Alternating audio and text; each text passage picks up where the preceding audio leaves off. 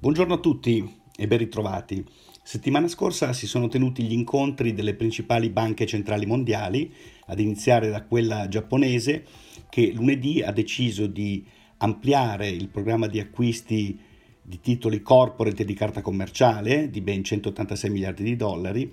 e di eh, aumentare illimitatamente gli acquisti di titoli di Stato giapponese.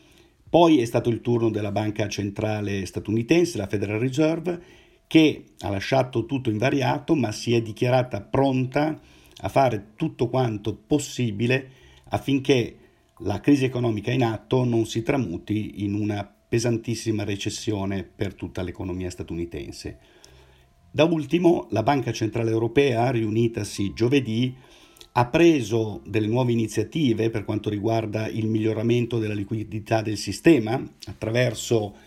la, il miglioramento delle condizioni di alcuni teltros, che sono delle operazioni di rifinanziamento a lungo termine per le banche, con degli obiettivi precisi di espansione del credito, ed ha lanciato nuovi LTROs, cioè operazioni di rifinanziamento legate questa volta all'emergenza pandemica, chiamati Peltros.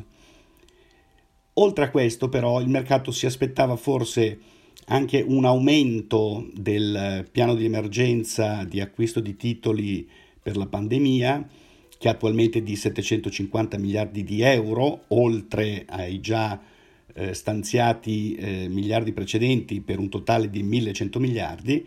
E forse si, anche, si attendeva anche eh, l'estensione dell'eleggibilità dei titoli considerati nel programma ai cosiddetti fallen angels, cioè quei titoli che hanno avuto il loro merito di credito abbassato ad high yield a causa della pandemia. Tutto ciò non è avvenuto ed i mercati sono rimasti un po' delusi nella giornata di giovedì. Per quanto riguarda i dati macroeconomici, complessivamente continua la registrazione di una situazione di recessione piuttosto pesante,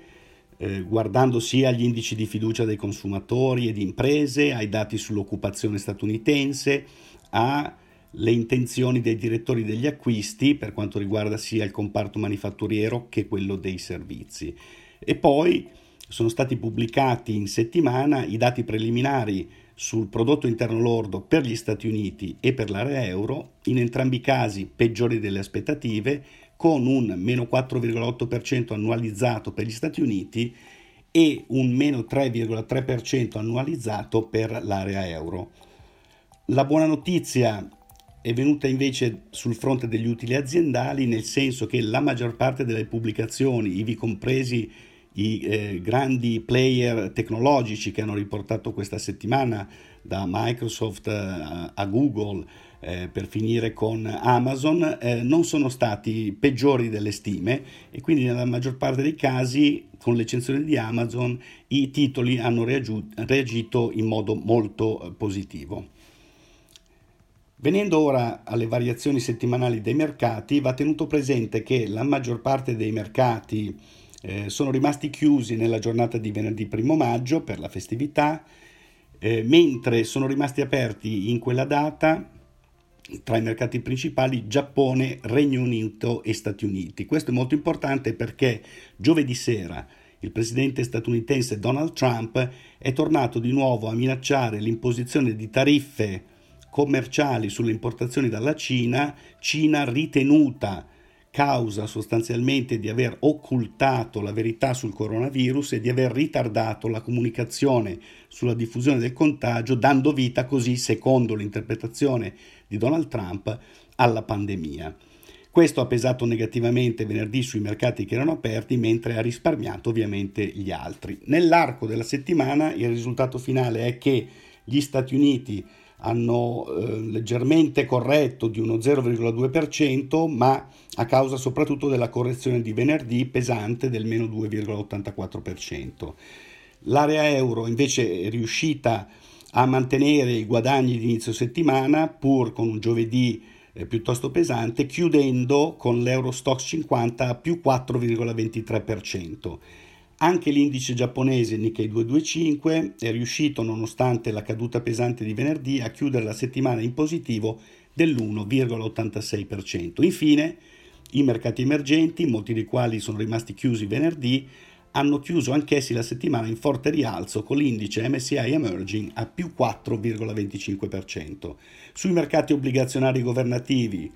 pressoché invariati i rendimenti sul Treasury USA decennale a più 0,61%, mentre quelli sul Bund decennale sono scesi di 12 punti base a meno 0,59%.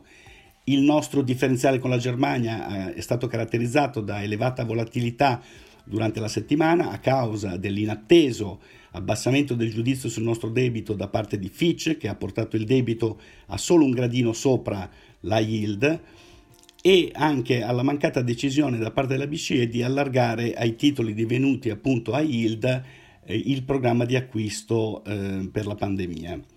Ciononostante, eh, in finire di settimana, cioè giovedì, eh, per quanto riguarda l'Italia, lo spread è allargato di soli 4 punti base rispetto alla settimana precedente, chiudendo a 235. Infine, con riferimento a materie prime e divise internazionali, il prezzo del petrolio è riuscito a mostrare un forte rimbalzo dopo il crollo della settimana precedente, sia per la qualità europea Brent in rialzo del 23,3% a 26,44 dollari al barile e sia per la qualità statunitense WTI in rialzo del 15% a 19,8 dollari al barile. In lieve flessione l'oro con una discesa del meno 1,7% a 1700 dollari l'oncia e per quanto riguarda le valute internazionali nel corso della settimana il dollaro USA, soprattutto sul finire di settimana, si è deprezzato nei confronti dell'euro di circa un punto e mezzo percentuale a quota 1,0980. In conclusione, la settimana che si è conclusa è stata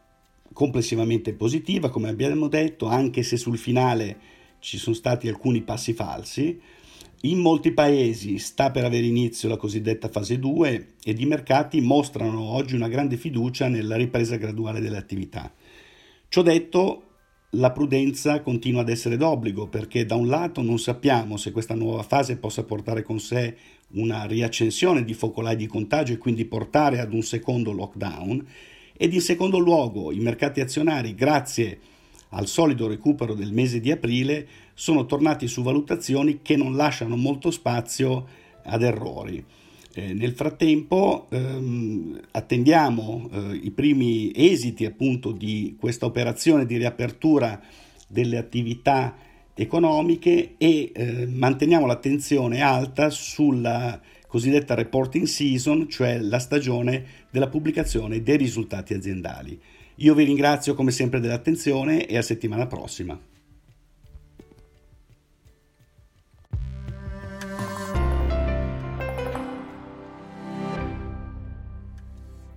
Presente registrazione audio ha finalità meramente informative. Le informazioni in essa contenute non rappresentano un'offerta di acquisto o vendita di prodotti finanziari, una raccomandazione di investimento e non sono da intendere come ricerca in materia di investimenti o analisi finanziaria. Le opinioni espresse riflettono il giudizio di Amundi al momento della loro diffusione e sono suscettibili di variazioni in qualunque momento, senza che da ciò derivi un obbligo di comunicazione in capo ad Amundi. Non si garantisce l'idoneità a qualsiasi scopo di investimento delle informazioni fornite, le quali non devono essere utilizzate come unica base per assumere decisioni di investimento. Eventuali dati riferiti a performance passate non sono un indicatore attendibile di performance attuali o future. Investire comporta un sostanziale grado di rischio. L'investitore, prima di qualunque investimento, è tenuto a prendere attenta visione della documentazione relativa allo strumento finanziario oggetto dell'operazione, la cui sussistenza